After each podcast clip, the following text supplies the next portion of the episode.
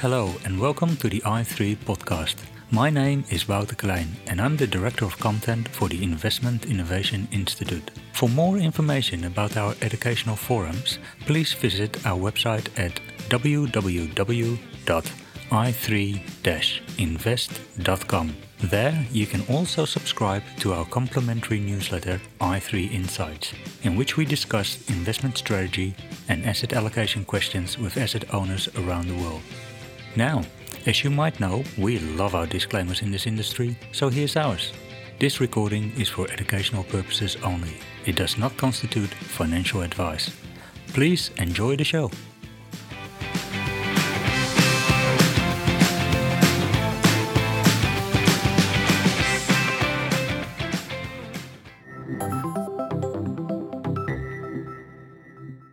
Welcome to the i three podcast. We're here today with Bob Michel. Bob is the Chief Investment Officer and Head of the Global Fixed Income, Currency and Commodities Group at J P. Morgan. Bob, welcome to the show. Thank you for inviting me. Can you tell us a little bit about your background and how you got started in investing in fixed income? Well, like most investors who started in the early eighties in the market, I was actually a balanced fund manager. So I managed equities and fixed income and cash. And in the end, I lost confidence in how equities could be valued. They were the bottom of the capital structure. They could be anything. And the math behind fixed income made an inordinate amount of sense to me. So ultimately, I gravitated towards fixed income. At the time, I should add that yields in the bond market were double digit, not zero or negative. Right. So you're not a member of the cult of equities then? Not exactly. Very good. So you write an annual Bonds Awards article, which is sort of a, uh, a tongue-in-cheek take on events in the bond markets, in central bank activity, and, and general activity in the fixed income markets. Can you tell us a little bit about how these awards got started? Sure. When you get to the end of the year and you think back on the year, so many things happen. And in an era of unconventional policy tools, things happen that nobody ever imagined. So I created the awards as a way to catalog them. And since it's the holiday season generally around the world, I try to have some fun with it and make it entertaining enough so that people will enjoy reading it, but get something out of it. And I think we've been able to do that over the last few years. Yes. Is this an attempt at making bonds sexy? It's always the aspiration. Very good. So I thought these awards were actually a good entry point into talking about some of the events last year. One big one was the inversion of the yield curve. Um, there's been much made of this, but the majority of the time it was uh, mainly the three-month versus the ten-year, which is not the general measure used to identify crises, which is more often the two-year versus the ten-year. But that only happened for a very short time last year. What is your take on this inversion?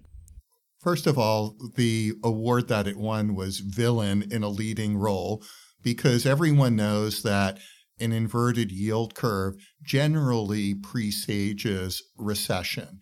And, and every recession has been coincident with an inverted yield curve in the U S, generally a year to a, a year and a half earlier. And I think that was a warning shot to the central banks. The Fed in particular, they looked at that and they knew they had to respond with ease. And we knew they had to respond with ease. And the thing that was gripping the U S and global economy was the trade war between the U S and China, which had effectively created a global manufacturing recession. Both the three-month to the ten-year and the two-year to the ten-year were inverted in July. So both of them were inverted. We focused on the three-month to the ten-year because that's what the Federal Reserve focuses on. And if you think about it, the U S government bond market is one of the largest and most liquid markets in the yield in the in the world. So if the universe of U S government bond investors globally are willing to take a lower yield for ten years than they get from putting money on three-month deposit with Treasury bills, that's telling you something. I think in this particular instance that you're talking about, actually what happened is three-month to two-year became inverted because three-month is effectively pegged to the Fed funds rate and the two-year began to price in a lot of ease coming from the Federal Reserve, which eventually they did. They cut rates three times. I think both were pretty accurate. I think the Fed took the warning shot and responded, and consequently has mitigated the probability of recession quite a bit. Yes, so they responded in an appropriate manner in this instance? Certainly from a bond investor's perspective, they did. In these awards, you also raised an interesting idea about uh, measures that can be taken against an inversion of the yield curve. And one of them you speak about is tiering of the official deposit rate. Can you tell us a little bit about how that might work? That's actually a fantastic and, and complex topic because it, it occurred in Europe where the central bank brought rates to minus four-tenths of a percent and then moved them to minus half a percent. And the theory is very strong. If they have negative rates, then as, bank have, as banks have excess reserves, if they put them on deposit with the central bank, they'll generate a negative return. So the incentive is to lend them out into the market and help to stimulate growth. And while it makes academic sense, it actually wasn't working because while the availability and supply of money had increased, actually the demand had not increased. Uh, so companies weren't looking to borrow excessively, so banks had a lot of reserves and were putting a lot of reserves on deposit and earning minus four-tenths of a percent at the time, and that was impairing their profitability. So the E C B, when they cut rates to minus half a percent, looked at that and said, do you know what? We'll allow the banks to put up to six times their required reserves on deposit with us at zero percent. So we won't charge them half a percent. They move rates to minus half a percent. But anything over six times the required reserves, they would earn that minus half a percent. So it protects the banks in some degree, whereas they accumulate uh, deposits and reserves. If there's not a lot of demand to borrow, they don't get penalized for it. They don't earn anything on it, uh, but they don't get penalized. But then when they start to um, accumulate six times their required reserve position, it becomes punitive. So it still incents them to get out and make loans. So I think this kind of action uh, tells you, one, that the central banks are becoming more creative with how they deploy these unconventional tools. They're learning, uh, and they're still requiring and putting some pressure on the banks to make sure that they get out and extend credit through the system. In the article you wrote, you support central banks trying to do new things and being innovative in their responses. But it also reminded me of a conversation I had a couple of years ago with someone who said to me, you don't want a creative banker. You want a banker that does the same boring thing over and over again and does it well. How creative do you want your central bankers to be? I think had the central banks done the same old thing as they'd done over their previous hundred or so years, we would be in a global recession that would be pretty deep. I think the great financial crisis created a lot of damage, um, particularly with sovereign balance sheets and through banking systems. And the central banks had a choice. You could sit there and say, well, that's not our problem, or you can try to respond and provide accommodation and think of new tools. I'm one for evolving and creating the new tools. I think the global economy has evolved. Technology has advanced. You pull out your phone and the things you could do on it. You know, we're we're in iPhone eleven now. Right? And so it means that only eleven or so years ago, um, the iPhone came out. What's it going to be like when iPhone twenty comes out? You've got to be innovative. You've got to be responsive. The global economy and the global capital markets are evolving too quickly. When you started your career and still believed in equities, you said that interest rates were double digits. But right now, we're almost in the opposite environment. We're not concerned about high inflation, but more about disinflations. How concerned are you? Well, I'm I'm very concerned, but but you're right. When when I started in nineteen eighty-one, Paul Volcker had raised the Fed funds rate from five percent to twenty percent in five years, and and today Um, I've seen the Federal Reserve go to zero, and I've seen the E C B go to minus half a percent. So I know that official policy rates between twenty percent and minus half a percent can work. And, and ultimately, you had stable economies coming out of both of those things. I think when you go back to the late seventies, early eighties, there was an inflation shock created by the oil shocks that reverberated through the global economy. And Paul Volcker at the time became creative and tried to break the back of inflation. Um, and, and the spread through uh, prices with with very high interest rates. We're seeing the inversion of that. You're seeing a number of things, largely technology-led, but also the globalization of manufacturing, where you have swing capacity to the low-cost producer. And you've got a global demographic of aging populations across Europe, the U S, and, and Japan. And all of those are disinflationary. It doesn't mean that it's going to be a permanent condition.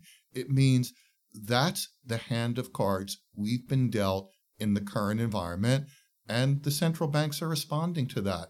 At some point in time, all of those things will fade. The globalization will have reached its maximum limit. Technology gains will start on productivity, will start to flatten out, and the demographic trend will change again. For sure, the emerging markets are growing, and probably rates will wind up somewhere between minus half a percent and twenty percent.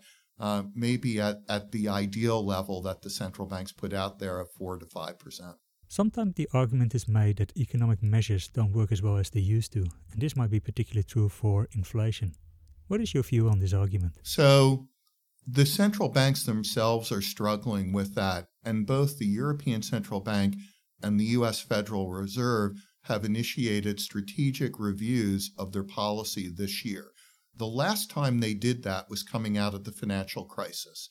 And we saw what that led to. That led to zero and negative interest rates, and it led to quantitative ease. So this is not something to be taken lightly. It means that they are going to take a hard look at it. And clearly what they're going to focus on is the two percent inflation target. Is that realistic and attainable? Should it be changed? Should it be lower to one point eight percent, for example, or will they go with a corridor of one point five to two point five percent? I think that's going to tell us a lot about how the policymakers that matter, the, the people that control the global purse strings, view the durability of inflation, whether they think disinflation is permanently built into the global economy, or whether they think it's transient. I don't know. My guess is they're going to think it's transient, and they'll go to something more like a corridor of one point five to two point five percent and believe that monetary policy can help manage inflation into that corridor. You just corridor. briefly mentioned the emerging markets as well. Is that where the opportunities are? And what's your view on Chinese bonds? Um, these bonds have now been included in the emerging market indices, which means there's more money flowing into them. What do you think about this? So uh, emerging, uh, let me answer that first, talking about emerging market debt and then Chinese bonds. Emerging market debt presents a lot of opportunity, but a lot of risk. Uh, you have very high real yields. You have capacity for central banks to cut rates a lot. Those are two things that don't exist in the developed markets. And you have currencies that are oversold for good reason. From two thousand fifteen to two thousand eighteen, the Federal Reserve was raising rates and draining liquidity from the system. Everyone fears that the emerging markets are leveraged to liquidity, so they were worried. And just as the market started to get beyond that, you had the trade war. And just as the, the trade war came to compromise with the Phase One trade agreement, you've got coronavirus. So it's made investors very skittish about going into those markets. I think they're attractive.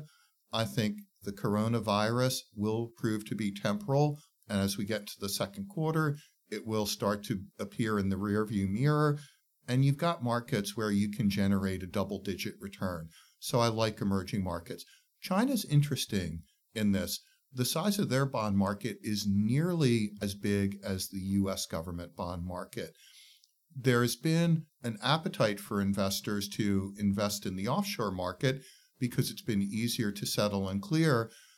But the majority of China official debt is in the is in the onshore market. So you needed an ability to buy, settle, and clear. And Bond Connect was created, which effectively helped to do that through the China interbank bond markets. Uh, so whether you're buying Chinese bonds on the mainland through Taiwan or Hong Kong, uh, Bond Connect helped you to settle and clear them.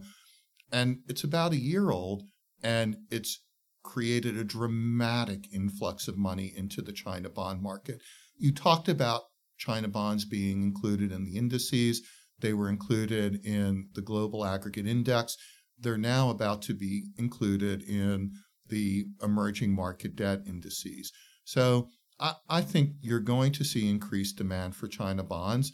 Um, how they perform, we're going to have to learn a bit more on how the People's Bank of China responds to things like growth and inflation, uh, deleveraging, and how the official bonds react to that. But right now, everyone's looking to add them to their portfolios. We own them in our portfolios. Do you think they will become quickly part of bond portfolios, or will it remain a bit more of a, a niche allocation for a number of years? No, they're they're going to become a large part of the allocation. As I said, the government bond market is nearly the size of the U S bond market.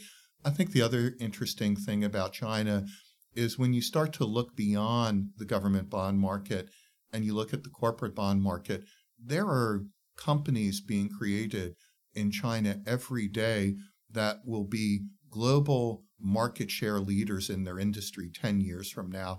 And if you look at Alibaba and Baidu and Tencent and try to think what were they ten years ago and what they are today, and ultimately a lot of their funding will shift to the bond market, it could be the fastest growing corporate bond market over the next ten years. You mentioned the coronavirus, and I was thinking that a lot of geopolitical events can have a significant impact on the markets. How do you deal with geopolitical information? Do you try to incorporate it into the models, or is it more like noise in the market? Well, we break them into known unknowns and unknown unknowns. And if if you go back and look at that, there are some geopolitical events that we know about. We just don't know how they're going to work out.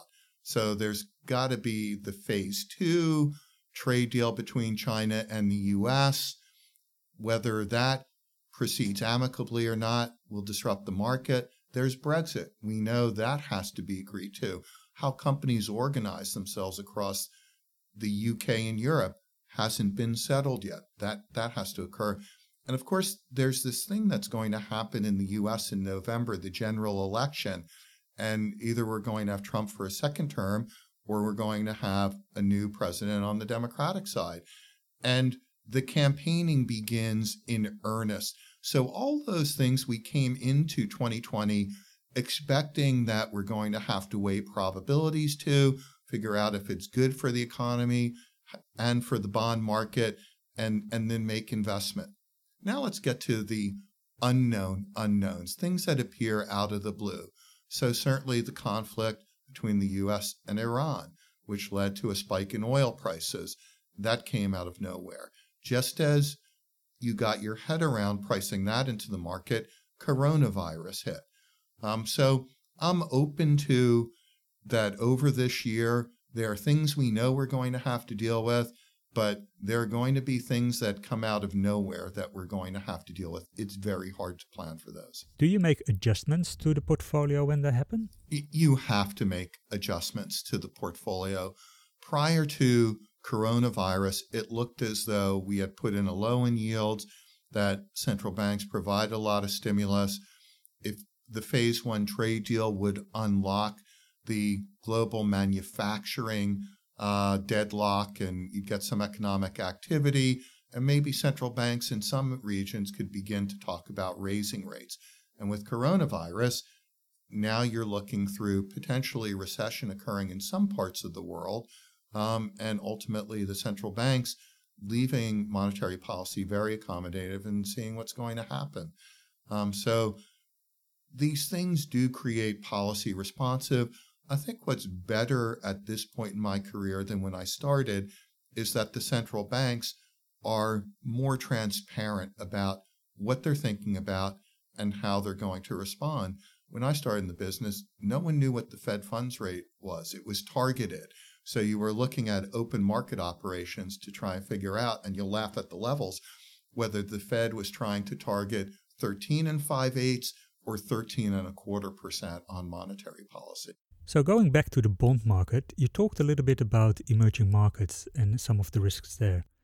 But I believe the investment-grade corporate market is not without risk either at the moment. What are your thoughts here? So you're right. Um, there's been leverage that's built up in the U S as companies have taken advantage of record low funding levels and borrowed and returned some of that to shareholders. And they borrowed and they've bought back shares, raised dividends, or frankly, bought each other. And at some point a year and a half ago, it looked like it was starting to escalate to a point where not only bond investors were getting worried, but equity investors were getting worried as well. And we all began to push back on, on companies. I think you've seen some moderation in that, but the reality is companies are able to put in place semi-permanent financing at record low levels to service their debt. And as long as the probability of recession is quite low, investors aren't all that worried. And as you see the amount of negative yielding debt, which is now about thirteen trillion dollars globally, investors are trying to cycle out of that negative yielding debt, let the central banks own it, and find things that have some yield to it. And the investment-grade U S corporate bond market is one of those things. It's not without risk, but I don't think it's one to be particularly worried about right now. There also seems to be a bit more interest in covenant-lite bonds. Is that something we should worry about? Are we going back to bad lending practices there? So again, that that's very controversial. Um, it, it, you worry about cov-lite bonds when there's a recession because in those environments, companies don't have enough revenue to service their debt, hence recession is, is negative economic activity. And then ultimately companies that default on their debt go through a restructuring process.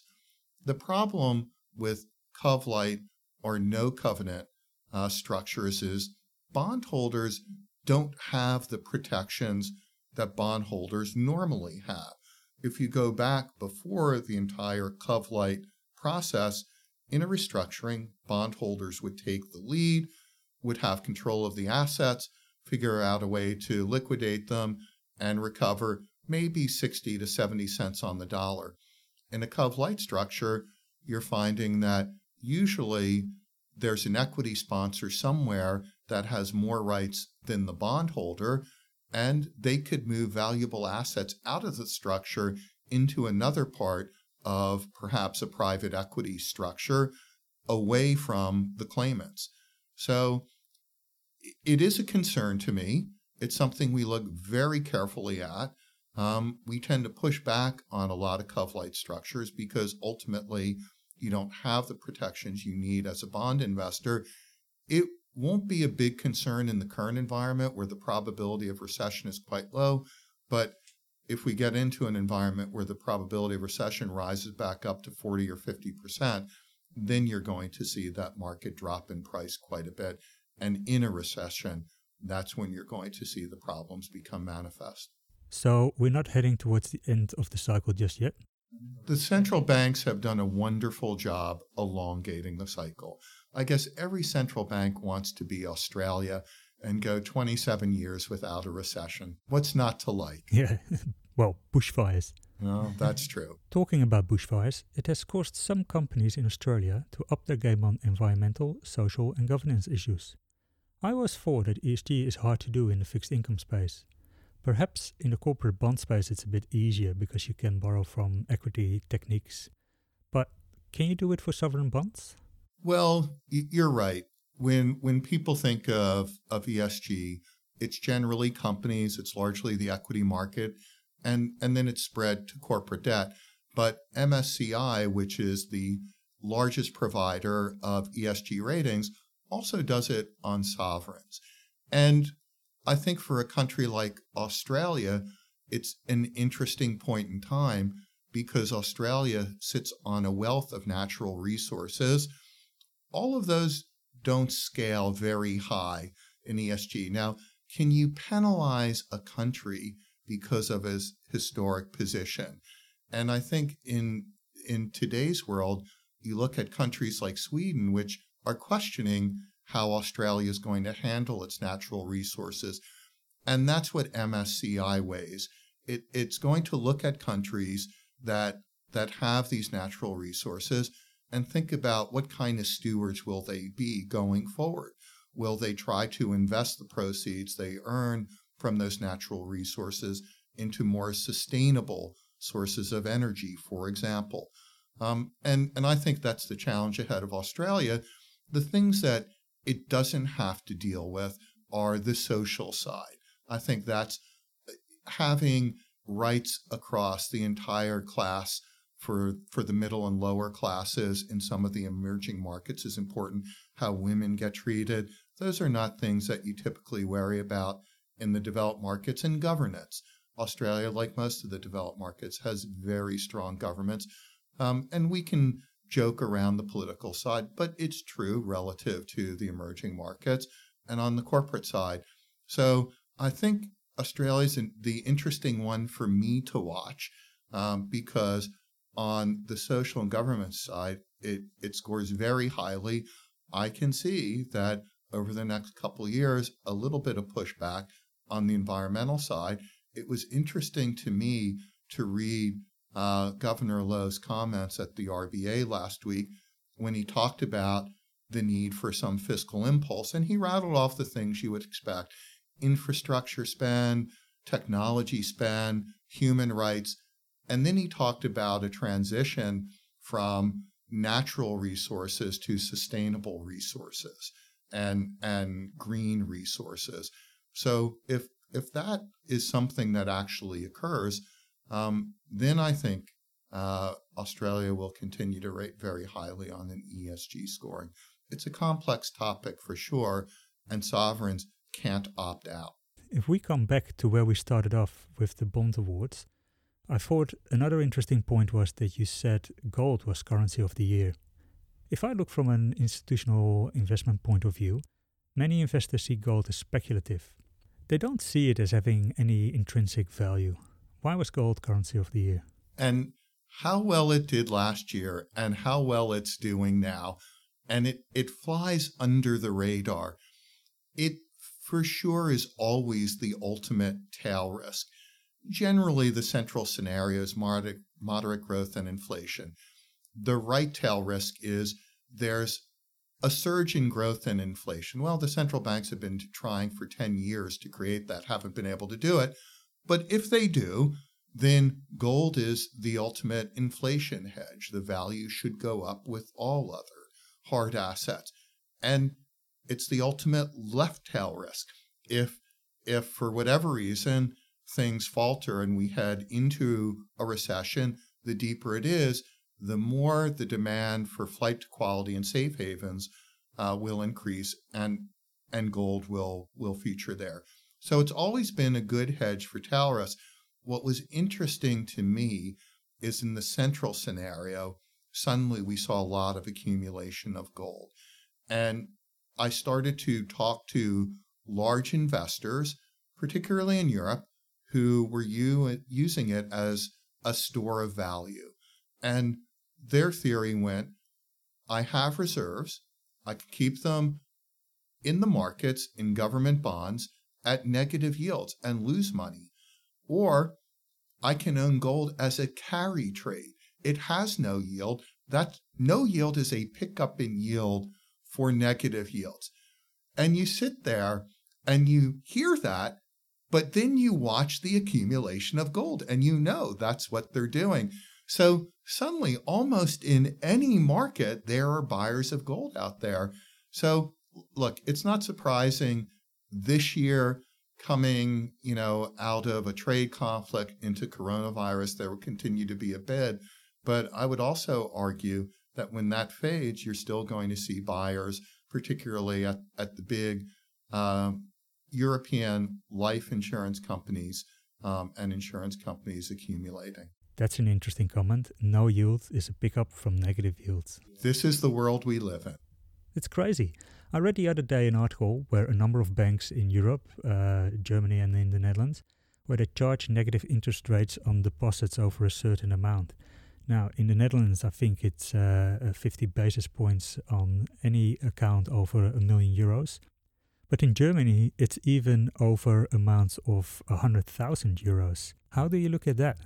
Well, I, I think that's the distortion that the central banks have have engineered. It, it's one of the problems that they tried to address with rate tiering.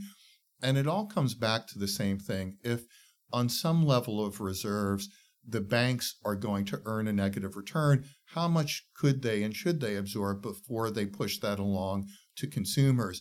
And maybe if they push that along to the retail depositor, the retail depositor will think about doing something else with their money and start to spend it rather than save it, and that will help to ignite growth. It's an experimental policy. We haven't seen the final chapter written yet, so every year we're going to see something new happen, and, and this is just the next chapter in that saga. So gold was used in a way to protect against negative yield? Exactly. A more modern version of this is arguably cryptocurrencies. They don't have any intrinsic value in themselves, but they are arguably a store of value. And recently there was a research paper by the Bank of International Settlements which said that over eighty percent of central banks are conducting some sort of research into cryptocurrencies. And some of these banks are even at more advanced stages exploring pilot programs uh, of cryptocurrencies. Now, admittedly, it are mainly developing markets where they have these pilot programs.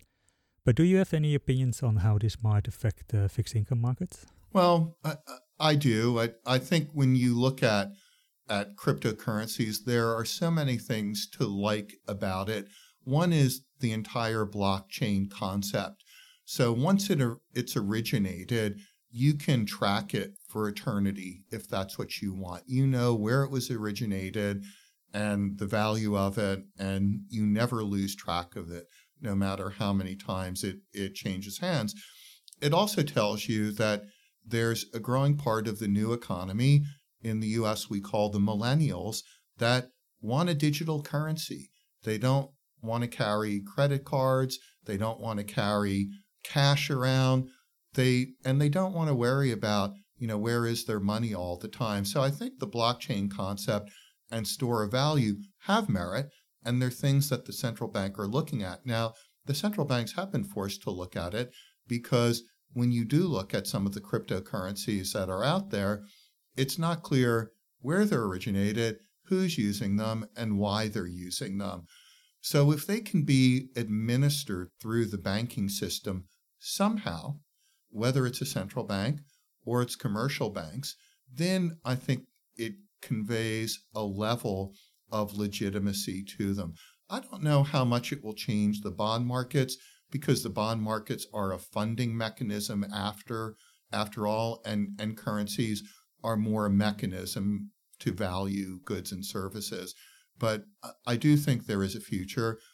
I think we're not that far away from seeing cryptocurrencies become more mainstream, but they'll be properly administered through the banking system, whether it's the central banks or through the commercial banks. Yes, and then the volatility might come down a bit as well. For sure it will. I think at the moment, that is one of the key problems as well. About a year ago, I did an exercise for an article where I invested a small amount into cryptocurrencies. I put sixty dollars in there, so if it disappeared, I wasn't too worried. But since then, I saw it climb all the way to ninety dollars, then plummet to thirty dollars. It's hugely volatile. Yet it's not really what fixed income investors are looking for, right? Not typically. I think that's a way more volatile than we could ever get used to. Fair enough. Maybe this is a bit of a left field question, but uh, we have recently looked into the modern monetary theory, which uh, in the U S has received quite some attention in recent years, particularly with the elections. We happen to have one of the key people behind that theory here at the uh, University of Newcastle, Professor Bill Mitchell. This theory has quite different views on inflation and government debt. Do you think that uh, these views are useful? So I, I think any new theories have merit to it, because maybe in some instances, like zero interest rate policy and quantitative ease, you can step back and say it worked, and maybe it worked differently than everyone thought, but it, it had some impact. And in things like M M T, you explore them, and people like me step back and say, this is total nonsense. If if the theory is you have one arm of the government, the Treasury, which funds expenditures by raising capital and, and issuing debt, and another arm of the government, I know they're supposed to be independent, but in Japan, I think that's questionable, and that's where most of the M M T discussions come from. You've got a central bank which then buys the debt by printing its own money and thereby lowering the cost of funding to the government. You basically step back and say, okay, let me get this right. We need some fiscal stimulus. We're going to spend money. So the Treasury issues a lot of debt. And so the cost of the debt doesn't keep rising as people worry about the amount of spending. We'll have our central bank print its own money and buy the debt. Why not just cancel them off? And I think that's a bridge too far. It's a moral hazard. It will cause me to not want to invest in those markets, because the value of the currency has no value. It means it gets printed and funds the government at any level and then just gets canceled away. So what is the proper level of, of borrowing? What is the right level of, of money in the system? And what is the fiscal responsibility of the government to actually spend when times are good and rein in spending when things are slow or there's a recession, or when you need to create the fiscal stimulus, do the borrowing that you can actually manage? Um, and, and I think that's the moral hazard out there. It's certainly something I hope never happens in my lifetime. So the debt question is one part of the equation, but the other part of it is that if you run a surplus, M M T argues that you don't end up with savings like households do, but that it is a waste of economic activity because a surplus detracts activity from the private sector. Do you disagree with that too? No, I think there's some merit to that, but I think that's all part of the cost-benefit analysis. If these are policies that you're going to pursue, It, nothing ever works perfectly for everyone. You have to make your choices. And you make your choices thinking at some point things will revert to a normal cycle. Economic activity will be high enough across your economy that both the public and private sectors will benefit. And that's when deleveraging can occur rationally. So for sure, the public sector gets squeezed out at times. The private sector gets squeezed out at times. To me, that's all part of a healthy macroeconomic and monetary system. Excellent. Well, Bob, thank you very much for coming to our studio and talking about uh, all things fixed income. It was great to have you here. Thank you for inviting me. It's been a pleasure. Thank you for listening to the i three podcast. For more information, please visit w w w dot i three dash invest dot com. Thank you very much.